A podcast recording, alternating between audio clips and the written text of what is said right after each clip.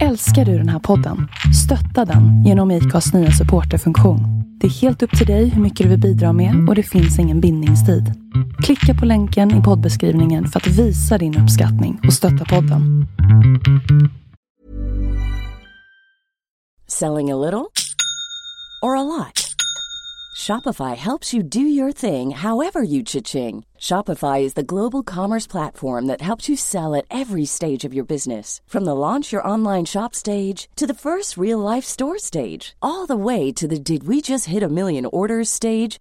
Shopify is there to help you grow. Shopify helps you turn browsers into buyers with the internet's best converting checkout. 36% better on average compared to other leading commerce platforms because businesses that grow grow with Shopify. Get a $1 per month trial period at shopify.com/work. shopify.com/work. Planning for your next trip? Elevate your travel style with Quince. Quince has all the jet-setting essentials you'll want for your next getaway, like European linen, premium luggage options, buttery soft Italian leather bags, and so much more. And it's all priced at 50 to 80% less than similar brands. Plus, Quince only works with factories that use safe and ethical manufacturing practices. Pack your bags with high-quality essentials you'll be wearing for vacations to come with Quince. Go to quince.com slash trip for free shipping and 365-day returns.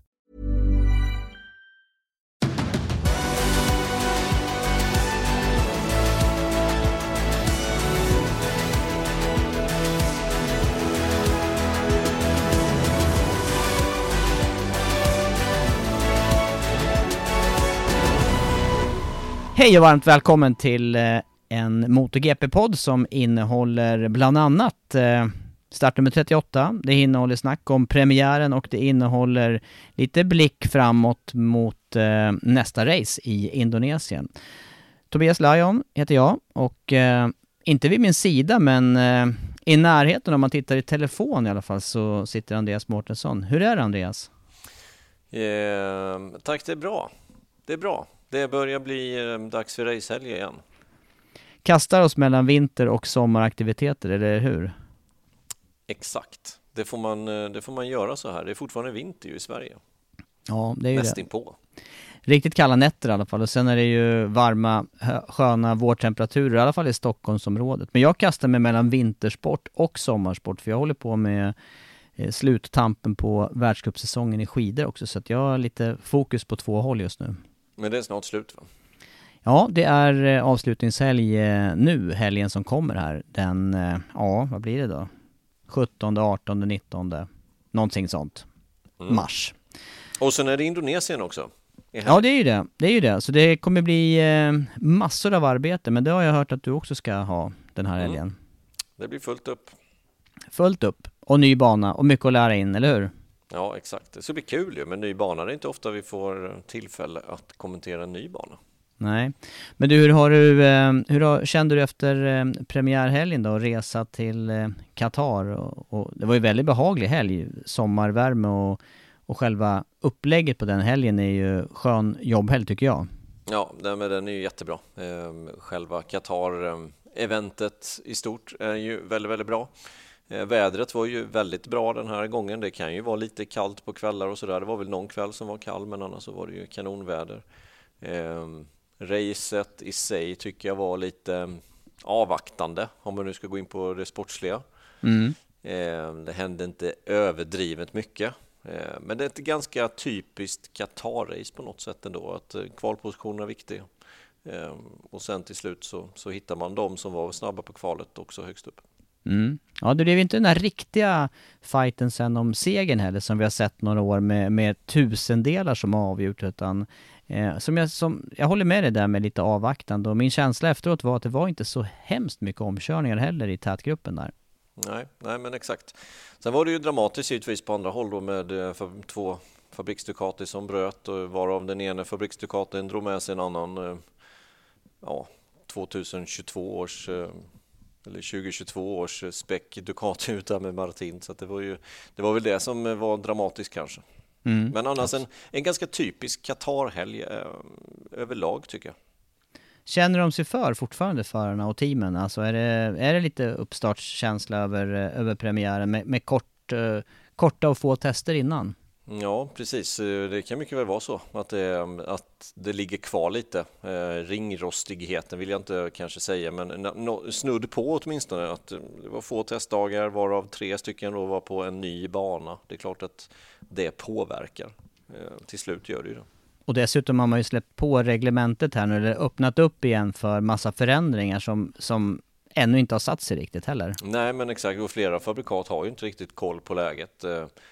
Eh, de som, eh, återigen då, Fabriks Ducati, det, det de, de verkar inte riktigt ha ordning på grejerna helt enkelt. Eh, de har inte testat klart. Så att, ja, och sen så har vi Honda på det som också, de, de gjorde ju bra resultat men, men också inte riktigt där än. Nej, Nej precis. Jag, jag har liknande bild av helgen. Du, för, för att leda in på dagens ämne då. Vi har nummer 138 på den här podden. Eh, det låter mycket. Eh, det har varit, eh, det har inte varit det här det har inte varit jättetätt mellan poddandet här i vinter, men förhoppningen är att det ska dra, vara lite mer kontinuitet i det. Men vi har faktiskt hunnit till nummer 38 då med, när det gäller förare i och med dagens podd. Är det någonting som slår an i huvudet på dig Andreas? Ja, men den enda 38 jag kommer att tänka på det är, väl, det är väl Bradley Smith. Jag kan inte riktigt komma på någon annan med 38. Så det får bli, eh, det får bli Smith helt enkelt då. Mm. Och det är en förare som, eh, när du säger det så ja, det är, det är exakt honom jag tänker på också. Det är ingen som eh, han ger inte så stort avtryck i mitt minne. Jag minns mitt största minne, eller min, min, min närmaste sammankoppling honom med någonting annat är Tech Troa-teamet. och det är ju hans Moto 2-karriär lite grann och även en, eh, en del av karriären i eh, Tech Yamaha då. Men han måste ju börja någonstans annars. Du kanske har koll ja, på han, han in, hur han inledde karriären? Ja, men det gjorde han ju i 125. Där körde han ju ett gäng säsonger, fem, sex säsonger, något liknande. Ehm, och där tog han ju sina segrar. Han har tre segrar i karriären och de tog han där under 125-karriären. Sen blev det ju Moto 2 då, precis som du sa, där, i Tektra två säsonger och sen MotoGP för Tektra i fyra säsonger. Och sen körde han ju då 17 och 18 och två första säsongerna för KTM tillsammans med Paul Sparger och där tycker jag de var hyfsat likvärdiga. Jag, kan inte, jag har inte resultaten framför mig exakt på de två sinsemellan de två säsongerna men känslan var att det var Hucke som stucket, vem som skulle få stanna kvar egentligen. Eh, och, och, det blev då Paul Esparger då, eh, medan Smith då fick lämna till Aprilia eh, och det blev ju lite kontroversiellt det där när han lämnade KTM för det han ville inte lämna KTM och han ville, han ville sitta kvar sitt kontrakt medan KTM inte ville det. Och, eh, Lite speciellt. Ja, men det, precis, men han, han körde vidare där helt enkelt. Men sen blev inte hans... Ja, KTM gjorde vad de kunde för att bli av med honom, men det gick inte. Nej. Kontraktet var vattentätt på något sätt. Det hade säkert gått såklart, men, men, men så blev det. Och sen blev det ju någon säsong i, i april där han Ja, blev det någon säsong ens? Det kanske bara blev några race till och med. Men du säger något eh, som eh, slår an hos mig också där, de här åren tillsammans med Paul Esparger, för att det var ju även i Tektra-teamet innan, de körde ju Yamma där tillsammans och, eh, och de var ju intressanta att ha som förarkombination för teamet, för att ganska olika förartyper och, och de kompletterar varandra väldigt väl också utvecklingsmässigt, men, men hade helt olika körstil och olika sätt att kommunicera sin körning också får man, får man säga. Mm.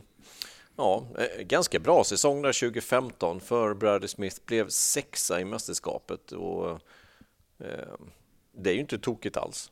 Nej. Faktiskt. Nej. Eh, visst, det var två Yamaha då som, som vann mästerskapet. Det var ju kampen mellan Lorenzo och Rossi skiljer bara fem poäng till slut. Marcus blev eh, trea, följt av Pedrosa. Ianone blev femma och så Bradley Smith då på en sjätte plats. Tar vi då eh, Paul Esparger och var hamnade han någonstans? Ja, nia i mästerskapet. Mm. Hans teamkompis då helt enkelt. Stabilare resultatmässigt och färre krascher också på, på Bradley Smith. Ja, absolut. Han hade inte en enda nolla under hela säsongen. Nej. Den 2015. Så att, ja men eh, återigen, jag tycker att det var Hucke som stuckit här mellan han och Paul Sparger och Paul Sparger är ju på ett bra ställe just nu med pallplats i premiären. Mm. Ja, absolut.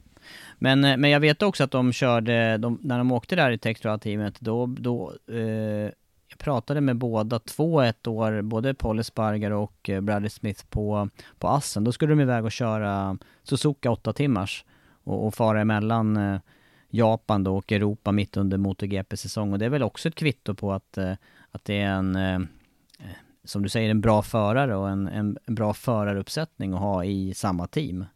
Visst, absolut. Men, Ja. eh, men framtiden för Bradley Smith då, hur ser den ut? Finns, den, eh, finns det någon eh, möjlighet till ytterligare... Nej, hans, hans karriär i stora sammanhang är, är klar. Den är över ja. Han gjorde ju något inhopp eller någon säsong i Moto E Mm. ehm, också. Eh, 2019 var det, jag tror han slutade på en andra plats och sen så körde han ju även under under pandemiåret några race också i, i för Aprilia då i MotoGP. Men eh, det är nog testförarroll, det är väl det som vi kommer se honom.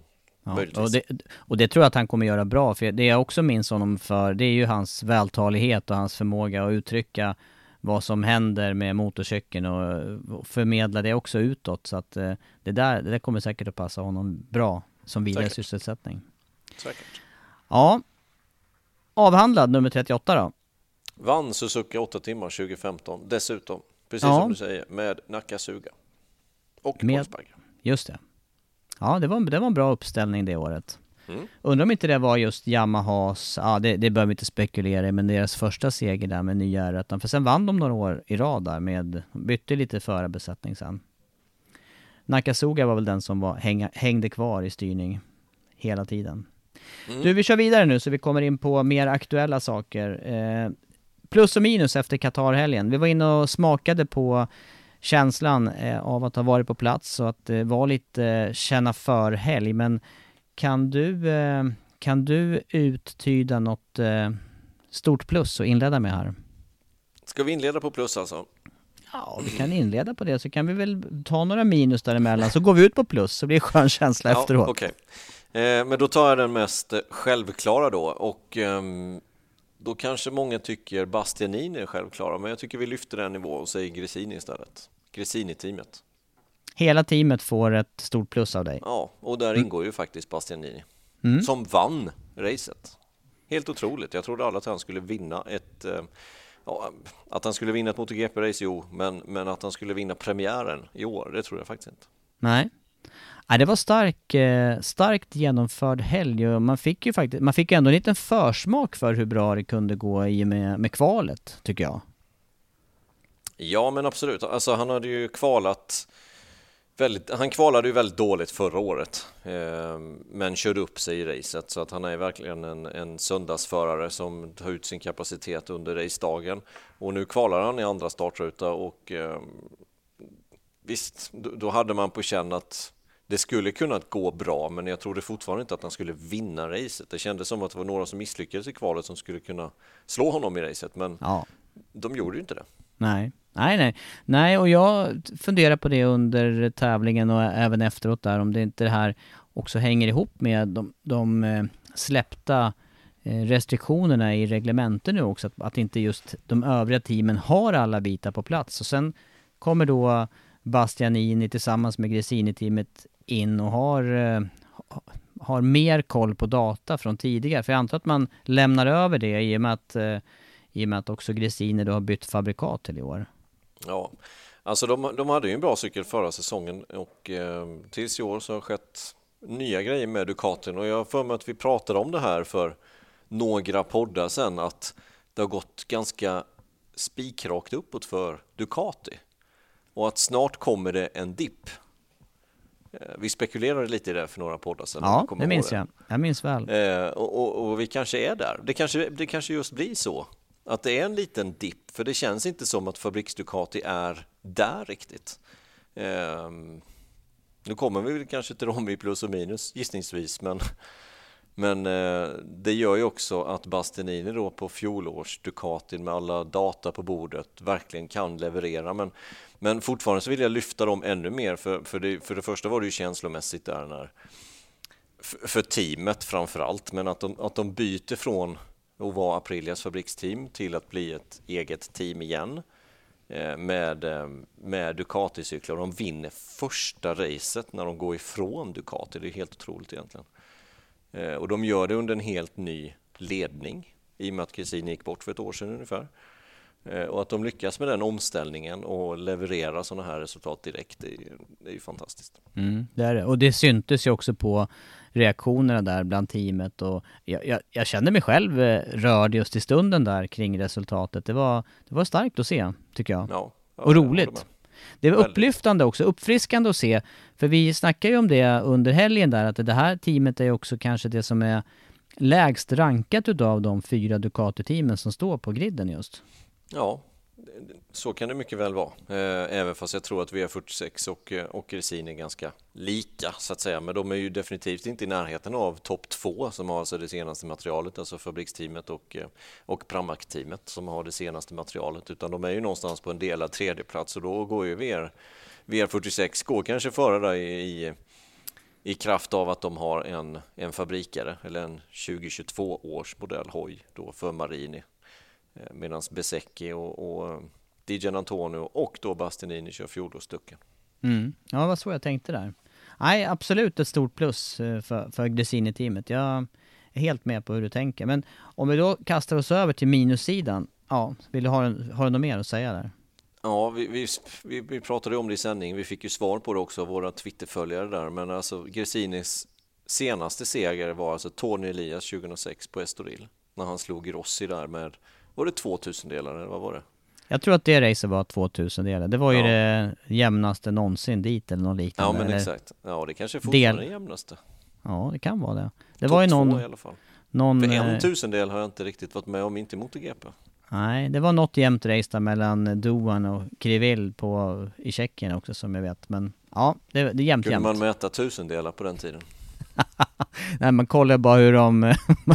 man jämförde slagen i kolvarna där. Hur jag vet inte om det fanns tusendelar. Nej, det, var, det känns som att det måste varit på gränsen. Ja. Fanns det ens regler på den tiden om hur man skulle placera transpondern? För det finns det ju idag. Var Nej, någonstans. En del ju... placerar den på framgaffeln och en del placerar den på ja, men vid svingen någonstans eller vid, vid ramen där. Ja, högst öppet då på den tiden. Högst öppet, högst mm. öppet. Mm. Ja, nej, men första segern alltså för Gresini sen Tony Elias 2006 på Estoril. Ehm, det är ett tag sedan. Ja, det är det. Det var dags. Många års kämpande. Ja. Och övriga motgångar också i och med olika förare som har råkat, eller förolyckats i teamet. Så jag menar, det, det, det är ett eh, hårt kämpande team, det måste man ja, säga. Ja, men alltså det är klart det är det. Eh, eh, Dagiro Kato till exempel, eh, mm. Marco Simoncelli. Båda de förarna körde ju för Gresini. Ja. Nej, så det är och sen Gresini varit... själv då, Fausto Gresini själv dessutom, så att det har drabbat dem ganska hårt. Ja, verkligen. Men, men eh, då kan vi kasta oss över till minussidan och där kan vi ju, där kan vi väl vara eniga om just Fabriks Ducati, att där var, där var det eh, mycket övrigt att önska här från första racehelgen. Det kan man verkligen säga. De hade nog inte räknat med en sån här eh, svår start och det gick ju till och med så pass långt så att Ducati gav, bad alltså Banjaya om ursäkt efter racet och sa att det här blev inte bra. Eh, Banjaya gav ju kritik till Ducati dessutom att han kände sig inte redo för det här racet utan eh, tyckte att Pramac-teamet skulle ägna sig åt mer testande medan han skulle fokusera mer på att vinna mästerskapet, vilket är helt naturligt och helt rätt. Men men eh, det hade tydligen inte skett utan han, han sa att han hade två olika cyklar varje gång han lämnade pitlane och, och ja, hade kunnat fokusera för lite helt enkelt på raceinställningar och sitt eget mästerskap.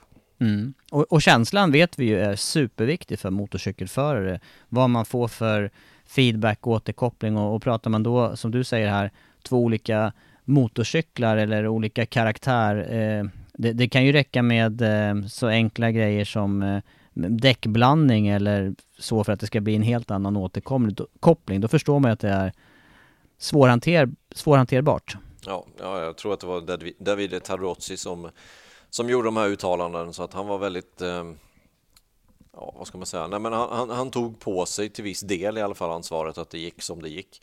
Eh, och för Banjajas del så var det ju katastrof. Det var ju ett dåligt kval till att börja med och sen så när han skulle köra upp sig så, så går han omkull på ett framhjulsläpp in i kurvett och drar med sig Martin ut i spenaten och det, nej, det, det, det får inte hända helt enkelt. För Martin, visst han kör för Pramac-teamet, men de kan mycket väl vara teamkompisar nästa säsong och eh, kanske ett av Banjajas största hot i mästerskapet faktiskt, Martin denna säsongen. Startar från pole dessutom. Mm. Och eh, dessutom sa ju Martin efter att det där var en läskig krasch, eh, ligga ihoptrasslad med motorcyklarna ute i samfållan, det är inget som, eh, som en förare önskar. Nej, verkligen inte. Så att nej, det blev inte alls bra för Marianja. och det nu har han kontrakt eh, till nästkommande säsong året efter och det, det, det, kanske hjälper han att kunna vara lite kritisk mot Ducati. Jag kan inte se att Miller skulle kunna komma med sådana uttalanden Eh, riktigt. Det har varit rätt tyst egentligen från Millers sida. Miller som också hade problem med hojen. Det var ju något elektronikproblem helt enkelt. Den visste inte var den var någonstans och det, det låter ju som simpelt men, men det måste den ju veta för det beror ju på vilka Nej, men vilket, vilket vridmoment man ska ha, olika svängar. Det måste ju veta helt enkelt var någonstans den befinner sig. Så att, funkar inte själva datorn då, då funkar inte hojen heller. Så att, han fick ju bryta racet. Men senast man hörde något sånt ordentligt, det var ju Vinales i Österrike. Det måste ha varit förra året när, när han backade in igen i depån där och det blev någon loop på var, var hojen befann sig. Det, det händer ju med jämna mellanrum sånt här i alla fall. Ja, det var väl till och med för två år sedan, tror jag. Ja, det 2020. kanske var två år sedan. Ja, ja, så kanske det var. Förra året så var det lite gashäng emellanåt. Det kanske var det, det var då han inte visste var han själv befann sig riktigt. Nej, det kanske var något annat, men det var inte den datorn utan kanske var skallen där som inte visste riktigt. Men, men eh, i det här fallet så var det precis, det var ju efter den här omstart eller något liknande så hade han backat tillbaka. Den visste inte heller var den var någonstans.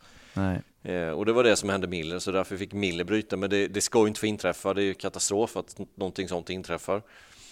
Eh, och, och, sen så för Banjaya att få bryta racet. Så att, eh, nej, de, de har lite att, att ta tag i. Dessutom så kör de på en annan motorkonfiguration än vad de andra Ducati-cyklarna som kör årets modell gör. Och det är också någonting som eh, när vi fick reda på det här i Qatar, redan då så ringde varningsklockorna lite, tycker jag. Eh, för även för att, även fast de testar massa olika konfigurationer så, så brukar det ändå vara så att till slut väljer man kanske samma eller något liknande åtminstone. Men nu är det alltså en annan motorkonfiguration, vilket gör att Pramac-teamet inte till viss del kan hjälpa fabriksteamet med viss del av utveckling för Nej. att de har en annan motorkonfiguration. Jag vet inte hur smart det där var till slut och det, det kändes som att det var Banjaya som som helst ville ha den gamla.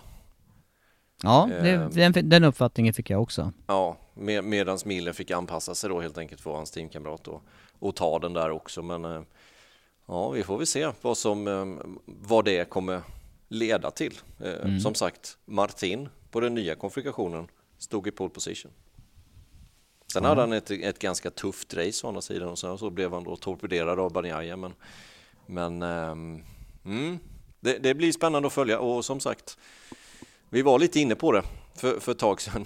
Att hur kommer det gå för Ducati? Ja, det, alla såg Banjaya som um, den, den självklara guldfavoriten och um, som det såg ut i Qatar så är han inte det längre. Nej, å andra sidan så öppnar det upp massa spekulationer och intressanta, eh, intressant eh, twist för fortsättningen på säsongen. Ja, ja, men absolut. Det gör det verkligen. Ja, det ska bli väldigt spännande att följa och se vad som, vad som kommer hända. Ja, du, när vi är inne på uh, fabriksteam, eh, det var ett fabriksteam till som inte lyckades så väl. Uh, jag tänker på Yamaha. Visst är de uh, värda en minus, min, minussida den här gången? Ja, de är ju det. Eh, de slutar alltså 9 och 11 i fabriksteamet då. Quattararo 9, Morbidelli 11, 6 sekunder efter Quattararo. Quattararo alltså 10,5 sekunder efter segern. Eh, de vann båda racen som kördes i Qatar förra året. Och nu slutade de alltså 9 och 11. De hade en riktigt, riktigt tuff helg. Eh, och jag tycker det återigen där speglas eh, hur viktigt kvalet är. För tittar man FP4, tittar man på de enskilda varven som främst, främst var det ju Quattararo som, som var snabb. Då ser det inte så tokigt ut, utan då ser det ut som helt okej. Okay. Men så fort de kvalar dåligt, kommer i trafik, kan inte köra sitt eget race, då är de totalt rökta. För de har inte effekten på raksträckan. Och det visade sig i racet. Och det, det, där såg man eh, väldigt snabbt på helgen. Toppfartssiffrorna redan från FP1 var ju, det skilde ju 10, 12, 14 km i timmen till de bästa eh, högsta toppfarterna. Ja, och säg då att eh, de här tre Ducati-cyklarna du precis har nämnt hade kommit i mål, eh, det vill säga Banjaya, Martin och Miller. Då hade de varit före Quattararo, helt övertygad. Då hade Quattararo alltså varit 12 Ströpoäng. Det är ströpoäng. Ja. Det är ströpoäng. Det, det, nej, det, det kommer komma bättre banor för Yamaha, definitivt. Eh, det kanske till och med blir bättre nu i helgen, absolut. Men de är ju rätt sårbara alltså när de inte pricka kvalet perfekt. Då är de ju riktigt, riktigt sårbara. Det såg vi ju här nu. Kostade 3 till 4 tiondelar bara i sista sektorn för Quattararo. Men det här är ju, jag är lika fascinerad eh, varje år egentligen, för det ser ju ut så här konstant för Yamaha. Just att det saknas toppfart och eh, just med, eh, med tanke på hur väl Suzuki gick, alltså hur snabbt den gick rakt fram nere i Qatar, så, så är det ju märkligt att man inte får, får mer fart i motorerna rakt fram. Vad, vad, vad beror det här på? Går det, går det att ge något enkelt svar? Ja, två delar där egentligen av det du sa där. Jag tycker första delen är att, att det saknas alltid toppfart. Jo, eh, det gör det, men, men i år känns det som att det är än värre. Dels är det ett mycket hårdare, mycket hårdare konkurrens. Eh, dels är, är de lite mer illa ute än vad de har varit innan. Visst, det har alltid saknats toppfart, men inte så här illa. Nu är det riktigt illa, skulle jag vilja påstå. Nästa del är ju att de kan säkert få mer effekt i sin motor. Men det kommer kosta någonting annat. Och det konceptet de har valt bygger på att ha det just så här, men inte så här dåligt. Eh, det, de, de har ju vunnit mästerskap på att ändå ha den långsammaste cykeln. Kolla 2020 när Morbidelli blev tvåa i mästerskapet. De har helt enkelt en cykel som fungerar med den här effektnivån. Kolla på Suzuki nu som vi trodde, ja, de sparar på däcken ordentligt. Det gjorde de inte. För att de har mer effekt, kanske upp mot 30 hästar mer än förra året. Då får de helt enkelt det du, det du tar igen på någonting tappar du på någonting annat. Och det, eh. det vi snackade om inför racet då, där, bara för att förtydliga, det var ju till exempel för Suzukis del eh, bränsleåtgång eller, eller kanske däckslitage också med högre effekt. Kanske till och med både och. Att ja. Eh, de kan skruva på effekten enskilda varv för att bränslemängden inte är reglerad under ett varv. Men sen när vi kommer till ett race då måste de helt enkelt gå ner i effekt igen för att kunna för att kunna nå helt enkelt till målflagg med den Eh, mängden bensin som man får ha. Eh, och dessutom så har, kanske de hade då ett högre däckslitage för att mer effekt när du lägger på gas ut i svängarna, sliter mer däck och det spinner mer och det Planning for your next trip? Elevate your travel style with Quince. Quince has all the jet-setting essentials you'll want for your next getaway, like European linen premium luggage options, buttery soft Italian leather bags, and so much more. And it's all priced at 50 to 80% less than similar brands. Plus, Quince only works with factories that use safe and ethical manufacturing practices. Pack your bags with high-quality essentials you'll be wearing for vacations to come with Quince. Go to quince.com slash trip for free shipping and 365-day returns. I'm Sandra, and I'm just the professional your small business was looking for. But you didn't hire me because you didn't use LinkedIn Jobs. LinkedIn has professionals you can't find anywhere else, including those who aren't actively looking for a new job but might be open to the perfect role, like me. In a given month, over 70% of LinkedIn users don't visit other leading job sites. So if you're not looking on LinkedIn, you'll miss out on great candidates like Sandra. Start hiring professionals like a professional. Post your free job on linkedin.com slash achieve today. Hold up. What was that? Boring. No flavor. That was as bad as those leftovers you ate all week. Kiki Palmer here, and it's time to say hello to something fresh and guilt-free. Hello Fresh. Jazz up dinner with pecan-crusted chicken or garlic butter shrimp scampi. Now that's music to my mouth. Hello Fresh. Let's get this dinner party started. Discover all the delicious possibilities at hellofresh.com. räcker inte helt enkelt lika bra som det gör annars. Så det, det är inte bara att eh, få lite mer effekt och tro att nu funkar det, utan då kommer negativa saker som ett brev på posten. Ehm, eh, men däremot så tror jag Yamaha har varit lite för konservativa med effekten. De behöver kanske 5 kilo, de kanske är 5 och så vill säga att de är 12, 12 15 kilometer för långsamma på raksträckan. De kanske behöver 5 kilometer i timmen till. Det kanske räcker. För då kan Quattararo göra en sån säsong som han gjorde förra året. Effekten saknades redan förra året. Men han gick och vann mästerskapet i stort sett helt ohotad för att han kunde sätta sina varv på kvalet och göra bra kval, starta långt fram och komma iväg och, och ta segern. Så det, är nog inte, det är inte bara så lätt att bara få lite mer effekt. Men man får ju hoppas att det inte blir ringa på vattnet då, den här negativa spiralen som man ibland, jag tycker man kan se hos eh, Quattararo att han hänger med huvudet. Nu är han regerande världsmästare men med just det här att eh, känna att det man ändå har är tillräckligt och att man gör det bästa utav det. Det, det, det kan man ju lätt tappa också. Visst, eh, det är klart han kommer göra så bra han kan med det material han har men, men det vi såg nu i helgen så, så tror jag att de kommer få stora problem. Eh, faktiskt. Eh, de, de, kommer leverera på vissa banor, definitivt. Men de kommer ha stora problem på andra banor med, med mycket effekt. Och det ska bli intressant att se som ja, men Jerez till exempel, eller Portimao. Vad händer fram till första svängen? Hur, hur bakrakan på Jerez ner mot kurva 6, hur, hur, mycket kommer det vissla runt öronen på, på Quattararo då? Eh, startar han verkligen längst fram? Vad händer i de racen? För vi, vi varnade för det förra året redan att han kan bli uppkäkad eh, på raksträckorna. Vad, vad händer i år? I år tror jag det kommer att vara värre. Mm. Ja, minussidan för Yamaha. Har du något mer minus då innan vi... Vi skulle ju gå ut på plussen, så vi har ju ett par plus kvar också. Vi borde ha ett par plus. Nej men eh, en... Eh, ja. Han, har, han är nästan stammis här på minussidan tänkte jag säga. Han har hamnat på plus fåtalet gånger, men vi, vi måste ju prata om Vinales också. Maverick Vinales. ja, jag anade det när du började säga stammis här på minussidan. Ja, Nej, men han eh, slutar alltså 12. Han får fyra VM-poäng. Han är 23,2 sekunder efter. Det innebär 21 sekund efter sin teamkamrat Aleix Espargaro som blev fyra i racet. Och dessutom så vill jag minnas att det är den närmaste, alltså att eh, Aleix Espargaro slutade eh, närmast segern någonsin i något race den här gången. Mm. Mm. Tidsmässigt. Och då är Aleix Espargaro den enda av de här 20... Hur många förare är det? 24? 24.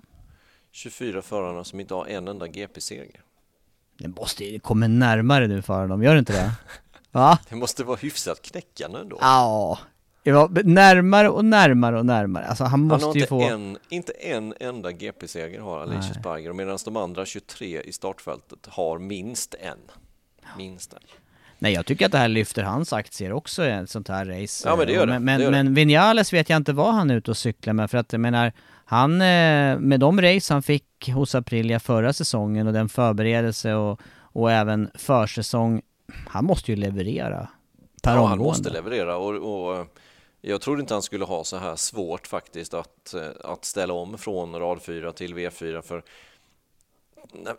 när han körde Suzuki tillsammans med Aleix Espargaro, då var ju Vinales den bättre utav dem. Det var inget snack om den saken. Han tog ju till och med seger där på, på Silverstone 2016. Eh, Aleix och det var väl mycket därför han fick gå ifrån Suzuki för att han var inte i närheten av vad Vinales levererade. Eh, sen har ju då Alicia Sparger har fått vara hos Aprilia, utvecklat den cykeln, har ställt in den från, från 2017 och framåt helt enkelt medan Vinales kommer dit nu och nu, nu hänger han inte med helt enkelt. Nu, nu är han för långsam och det här, det här måste vända ganska snabbt tror jag annars så Ja, jag är tveksam till att skulle det här fortsätta lite till och han är 23 sekunder efter och 20 sekunder efter Alicia Sparger då kommer inte han han kommer varken vilja eller få köra vidare till nästa år.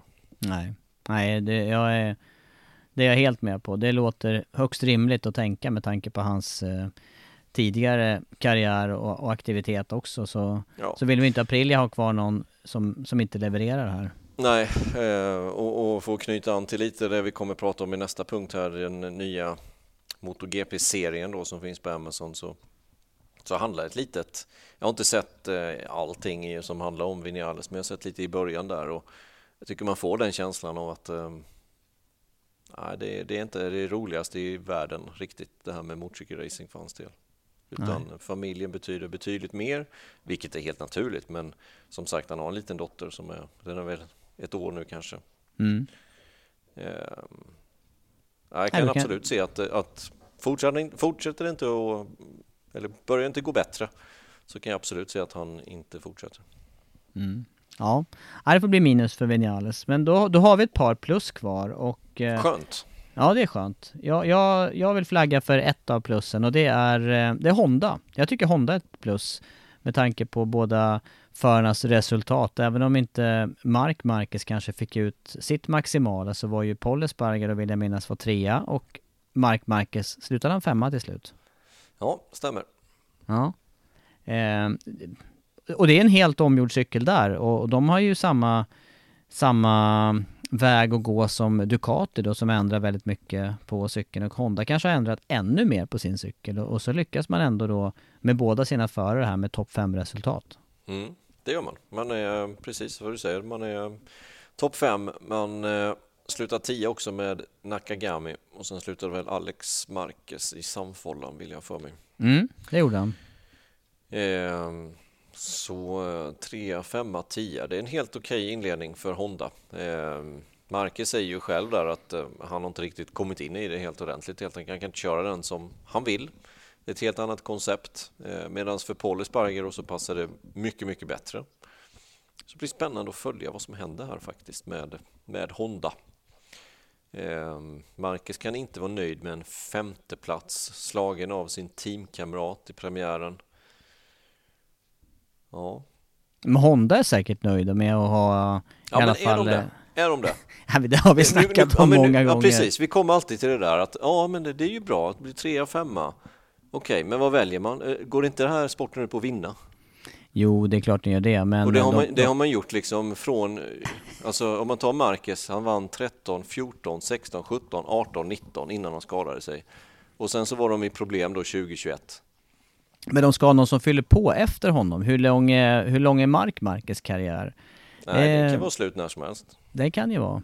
Det kan ju vara, i och för sig för vem som helst kan det vara slut. Men det är, ja, jag ja. tror som, ja, det är klart man vill ha en världsmästare. Jag tror Mark Marquez kommer att komma underfund med det här. Men han, han säger ju själv att just eh, förmågan att använda bakbroms och, och, och det, det, där slår eh, Paul Esparger honom på. Och det är tydligen en, en del i körningen med, med nya Hondan där.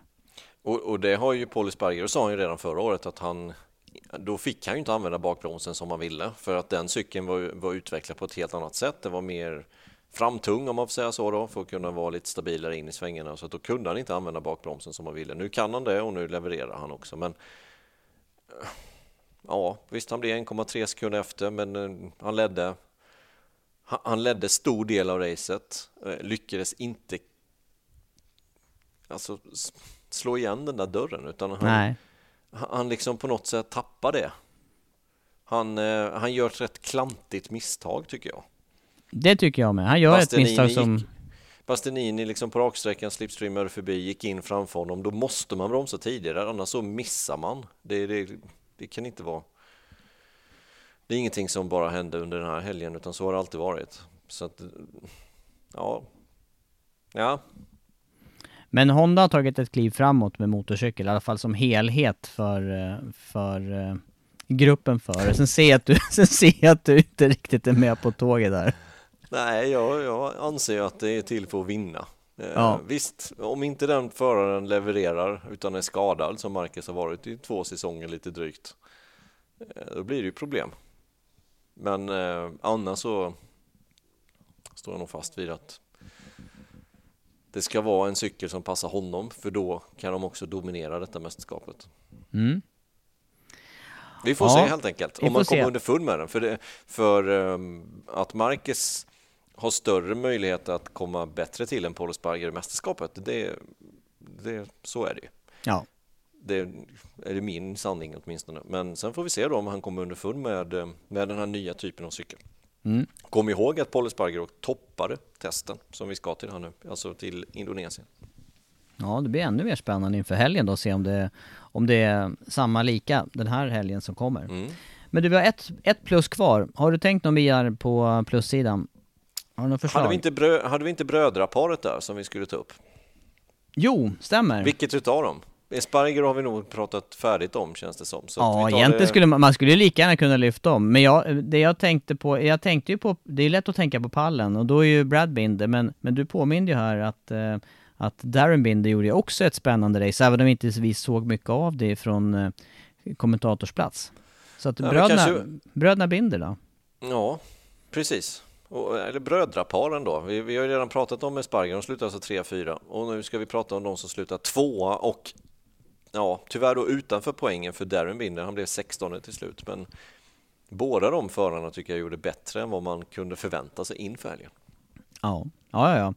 Ehm, och det var ju eh, ja, kanske framförallt Darren Binder då, för han fightades ju med de övriga rookiesarna och han kommer direkt från Moto 3 och, och sitter på den här Yamahan som vi nu eh, snackade ner lite grann i, i som hamnar på minussidan i fabriksteamet. Så att mm han, måste ha, han måste ha kämpat hårt där för sin, eh, för sin placering. Ja, det måste han ha gjort. Eh, 12 tusendelar skiljer till Remy Gardner då som tar den sista poängen med en 15 plats. Men han låg i den klungan helt enkelt. De var ju inom någon sekund där bara, de fyra förarna. Eh, Gardner, Binder, Dijan Antonio och Raúl Fernandez då som slog som bästa rookie. Eh, den femte rookie, Marco Besekin, kraschade ut då, men jag tror att han låg lite bättre till faktiskt. Jag tror han hade vunnit det där rookie-fighten om han hade hållit sig på hjulen, men det gjorde han inte. Nej, men klar plus-sida för Darren Binder och, och, och, Brad Binder, för, hon, för mig kom han också som en, eh, ja, som en överraskning vad det gäller raceresultatet den här mm. helgen. Ja, ja. Verkligen. Eh, jag trodde inte att han skulle komma så högt upp eh, på den här KTM som de har sett ut att ha ungefär samma fart som förra året. Men eh, Brad visar verkligen att han kan vara med och slåss om pallen. Nu blir det bara tre tiondelar till segrande Bastianini, men mycket på grund av att Bastianini slog av på sista varvet. Men som sagt, tre tiondelar från segern. Medan hans övriga KTM-kollegor hade ju stora problem. Oliveira slutade ju i samfållan och var ju ingenstans egentligen på hela helgen. Eh, medan Binder då slutade på en andra plats och Oliveira, Oliveira. Han har inget kontrakt nästa år och det, han behöver också börja leverera. Mm. Ja det blev långa utläggningar här på plus och minussidan men, men en intressant, eh, intressant premiärhelg i alla fall och eh, Eh, precis som vi snackade här Andreas, eh, för mig så öppnar ju det här upp eh, spekulationer kring nya favoriter till mästerskapet och, och än mer öppet är det ju med tanke på att det är en, en ny bana som, som vi ska till kommande helg här. Mm. Ja men visst är det det. Ehm, sen är en helg i Qatar, inte i hela världen. Ehm, Qatar är en speciell bana, det är ett speciellt, eh, speciellt event. Ehm, så att vi får, vi får avvakta lite. Jag, har ju, jag tror ju inte riktigt att Bastianini kommer att vinna mästerskapet och Binder blir tvåa och Paulus Pargaro trea till slut. Men eh, kul öppning ändå tycker jag. Ja det var det. Och extra annorlunda var det ju också i år med, med tanke på att det var ett nytt tidsschema för helgen. Det är ju inte mycket som teamen kan eh, använda de olika passen för att jämföra och förbereda sig. Så att det är lite, lite som att kasta sig ut i det okända är det ju faktiskt. Ja, lite så är det. Lite så är det. Ska, ska vi ta lite, nu har vi tagit plus och minus och nästan täckt in hela, men ska vi, ska vi ta lite om Suzuki också innan vi går vidare? Suzuki ja. med Mir och Rins. Ja, säg någonting eh, där. Ja, men de slutar ju sexa och sjua. Mir som tar sjätteplatsen, Rins som blev sjua. Eh, bra fart i Suzuki rakt fram toppade faktiskt med 355, någonting eh, hela helgens lista faktiskt. Så att de har, någonting har hänt med Suzuki effektmässigt, men som vi var inne på i början där får vi se då vad det har med däckslitaget, att, eh, ja, vilka negativa saker man kan få på det. Ehm, Mir som slutade tvåa tänkte säga, men han låg tvåan, han gick ut på målrakan förra säsongen i ett utav racen, slutade fyra då, men litet steg tillbaka från det. Ja, jag vet inte. Jag vet inte riktigt vad man har Suzuki än så länge, mer än att de har mer effekt. Mm. Nej, de kanske också behöver några race helg på sig och ställa in det här. Men sen finns det ju också banor som, som kanske kräver, eh, som, som har annan typ av bränsleförbrukning som kan förändra det här eller mm. Ja, de, de såg ju åtminstone, tycker jag, lovande ut i sadeln här och särskilt inledningsvis på helgen. Mm, mm. Och sen eh, Frans, eh, fransosernas egna kamp där, 8-9. Sarko som tar sig förbi eh, eh Quattararo på målrakan. Ja, och Sarko, han, han hade ju oflyt får man säga. Lite klantigt från teamet och även oflyt eh, redan under kvalet som gjorde att hans helg, ha, den hade kunnat sett helt annorlunda ut. Ja, den hade den faktiskt kunnat göra. Eh, hade lite oflyt där med gulflaggen eh, från Darren Binders sida i Q1, vilket gjorde att han eh, kvalade in på en trettonde plats. Mm, ja, men lite oflyt. Han, han känns som att han har bättre fart än en åttonde plats faktiskt. Ja, det gör det. Och um, det ska bli spännande att följa faktiskt. Martin också som vi nämnde där från pole position kvalar han in. Vilken, uh, vilket kvalvarv han sätter ihop, helt otroligt. Uh, och det ska också bli jättespännande att följa. Jag tror att han kommer vara med och slåss i mästerskapet alltså. Jag kan inte se någonting annat där. Och sen några ord om uh, Dovizioso, slutar på en 14 plats i sin comeback. Några tiondelar efter Luca Marini. 14 plats för Dovizioso. Det är, inte, det är inte så mycket att hänga i gran tycker jag. Med tanke på hans eh, tidigare resultat och nej, nej. Nej, han Känns är alltså 17 sekunder efter eh, Quattararo till exempel.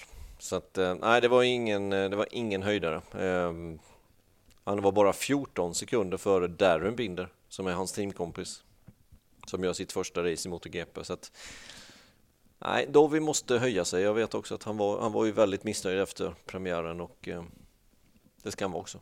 Mm. Du, vi kör vidare nu Andreas med, eh, ja. släpper premiärhelgen och eh, det som har hänt här, du var inne på det redan under, eh, under snacket med plus och minus, framförallt och kopplat till Vinales, det är ju att eh, Amazon har släppt eh, eh den här serien då, eh, Unlimited, som, eh, som ska följa eh, MotoGP-serien och, och förarna under, eh, under en säsong. Och eh, vad, vad är ditt intryck då efter att du har sett eh, nå inledningen på den serien? Ja, nej men jag, jag faktiskt, den släpptes ju den 14 mars, vilket var igår. Vi spelar ju in det här tisdag eftermiddag kväll. Det är snart kväll faktiskt. Eh, och jag har sett tre episoder och hunnit med oss igen så länge. Och, nej, men jag tycker den är, den är bra. Eh, jag tycker att den kom för sent. Den skulle kommit inför säsongen. Ehm, det känns som när man såg första episoden som handlade om Qatar-racen att det var inte det här Qatar-racet, det var ju förra året.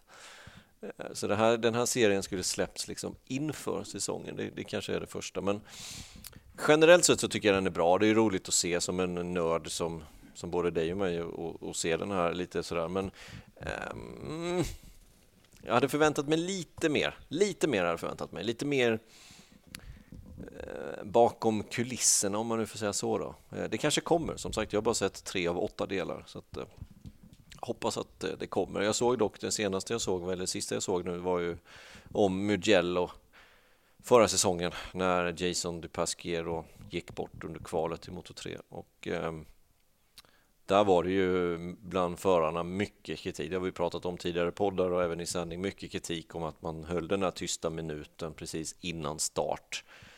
Eh, och vad det tog, vad det gjorde med förarna och förarna var ju de var ju nästan förstörda helt och hållet alltså och det racet kanske aldrig skulle körts.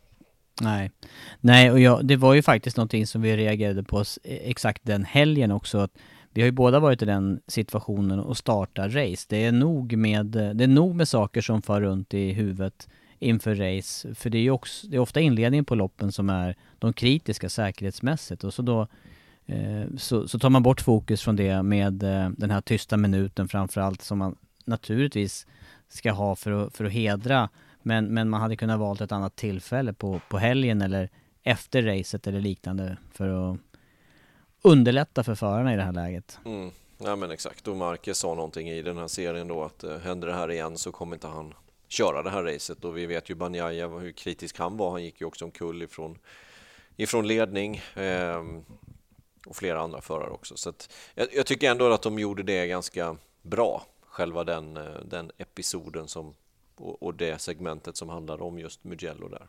Mm. Eh, sen hoppas, ja, och sen är jag nyfiken på i trailern så är det ju någonting med Vinales och hur, hur det skar sig på Rebel Ring så det ska bli intressant när jag kommer till de episoderna lite längre fram där. Men eh, som sagt, om man, om man jämför ju detta med Drive to Survive, alltså F1 motsvarigheten och den är väl lite mer jag vet inte. Den kanske är lite mer på djupet på vissa delar, men också kanske lite mer eh, drama, lite tillgjort ljud och lite sådana saker i Drive to Survive som inte är på samma sätt i den här MotoGP-serien. Så att, eh, ja, sen, ble, sen blev det ju lite debacle här när de släppte den här precis för det var ju med dubbat ljud där från vissa länder. I Sverige var inte det något problem. Eh, jag kunde se det med, med engelska undertext och sådär, men jag vet att det var något problem med andra engelskspråkiga länder i, i början av det. Jag hoppas inte att det gör att eh, ratingen går ner på den här serien, för det, det hade varit bra med god rating, att många ser den och att det kommer in många nya fans till den här sporten. Ja, för det måste ju vara ett stort syfte ändå med att göra en sån här serie. Dels de som är riktigt inbitna eh, ser ju och vet tillräckligt mycket ändå, men det ska ju vara ett lättillgängligt sätt att få upp intresset och, och då, kräv, då, då är jag med på din kritik där när det handlar om eh, eh, timing och, och släppa serien för att det, då känns det högst rimligt att göra det inför säsongen och inte när första racet har kört sedan. Nej, nej exakt. Jag läste Nej, någonstans det, också det, just med... Det är väl egentligen hela syftet. Ja. Hela syftet är väl att dra in nya fans för ja. oss som redan följer det slaviskt. Ja, det, det, finns ju ingen mening egentligen. Slå in öppna dörrar. Ja, det är lite så är det. Men du, jag tänkte på det här, men jag, någonting jag läste här var just också inför eh, Indonesien här, att den faktiskt inte har släppts i Indonesien, eller någonting var det kring Indonesien också som, att det var svårt att se. Ja, det om eh, Unlimited som eh, alltså eh, släpptes här för någon dag sedan. Men du, när vi är inne på Indonesien då, då så måste vi ju eh, gå, i alla fall gå in på vad som väntar förarna och teamen den här helgen. Om vi säger att det är en okänd racehelg med tanke på förändringar i reglementet eller ett uppöppnat reglemente och Qatar så är det då till på köpet en ny bana som man bara testat ett par dagar på och som dessutom var väldigt smutsig vid det tillfället. Det, det här känns mm. som väldigt, o, väldigt öppet återigen. Ja, men de har ju ändå, de har ändå testat där, eh, vilket är en fördel givetvis. Eh, jag, jag, tror att det är rätt bra för teamen ändå att komma tillbaka. Det var ju som sagt mindre än någon månad sedan de var där.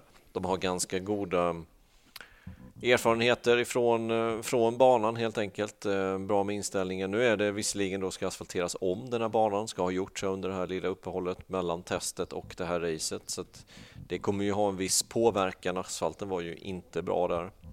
Eh, lossnade bitar helt enkelt. Får hoppas att banan är i bättre skick och att det förhoppningsvis inte regnar. Precis som du säger, det var ju grymt smutsigt. Mm. Och är det så smutsigt och, och, asfalten lossnar så då får vi den diskussionen igen om man ska köra eller inte köra. Jag orkar inte med, riktigt med det där utan hoppas de har ordning på grejerna istället. Ja, men lite risk är det ändå med ny asfaltering. Det är inte alltid som den här helt nylagda asfalten har, har satt sig och gått ihop fullt ut. Ja, jag är lite, lite skeptisk till de här sena förändringarna. Det måste, ju, det måste jag vara. Mm. Ja, men och dessutom när de här grejerna redan uppdagades när det var superakvem där i höstas. Ja. Eh, så borde man ju kunna ha gjort någonting under vintern. Men eh, nej, vi får hoppas på det bästa helt enkelt. Ja. Eh, går, det att, eh, eh går det att säga någonting om eh, bankaraktären? Någon eh, fördel för något specifikt fabrikat eller liknande till kommande helg? nej, inte mer än att det var Paul Esparger som toppade testet. Eh, får väl se som en liten favorit kanske, men annars är det svårt att svårt sådär när man inte riktigt vet hur, hur eh, ja, men vad banan bjuder på. Ja. Du Andreas, eh, lite, det var lite kort om just eh, Indonesien här. Jag vet inte om eh, vi, ska, vi ska nöja oss och låta säsongen ha sin gång och komma med eh, mera till nästa podd istället. Vad säger du? Ja, det är race i helgen helt enkelt. Så enkelt mm. är det. Och det är tidiga månader för er som ska följa det här. För er som inte åker på plats så är det väldigt tidiga månader. Jag... Det är rätt fint att vara på plats. Ja, definitivt så. Det ser ut att vara fantastiskt läge och eh, Ja, det kanske blir ännu bättre till, till nästkommande år när, när det har fått sätta sig lite grann. Ja. Eller vad tror du? Du, eh, 03.40 är det som gäller för eh, första friträningen och sen andra friträningen 07.35. Det är fredag morgon som gäller alltså. Det är morgon, det blir morgonpass hela helgen. Mm. Är du redo? Eh, ja, jag är redo. Jag är redo. Bra. Det, hopp- Race, eh, är det 8.00 va? Racestart 8.00. ja, det blir bra. Uppsnack från 7.25 på söndag så det blir eh, till morgonkaffet. Det är, det är perfekt för den som har Ja, chans att sova så länge. ja. Ja. Det blir ju hur perfekt som helst. Upp, Ja. sätta sig i soffan med täcket, kopp kaffe på det, följa MotoGP från Indonesien. På Ja. Viaplay och på V-sport. Ja, bra fråga. V-sport motor kanske? Ja, det kanske det är Formel krock- 1. Nej, krockar inte med det, va? Nej, det krockar inte. Det är Bahrain och det är Formel 1-premiär i helgen. Eh, Men jag vet inte riktigt eh, hur de har gjort här, även fast det inte krockar. Nej. Ni får hålla utkik. Viaplay går det på i vilket fall som helst, det är jag 100% säker på. Bra Andreas, i så fall tycker jag vi eh, rundar här och, och tackar våra lyssnare såklart och så, så hörs vi snart igen.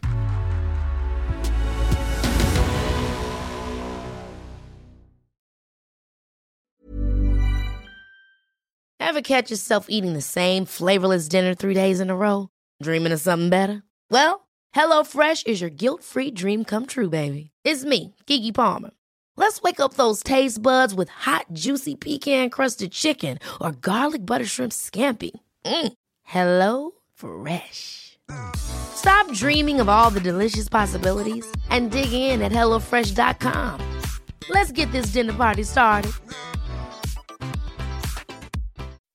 When you make decisions for your company, you look for the no brainers. If you have a lot of mailing to do, stamps.com is the ultimate no brainer. Use the stamps.com mobile app to mail everything you need to keep your business running with up to 89% off USPS and UPS. Make the same no brainer decision as over 1 million other businesses with stamps.com. Use code PROGRAM for a special offer. That's stamps.com code PROGRAM.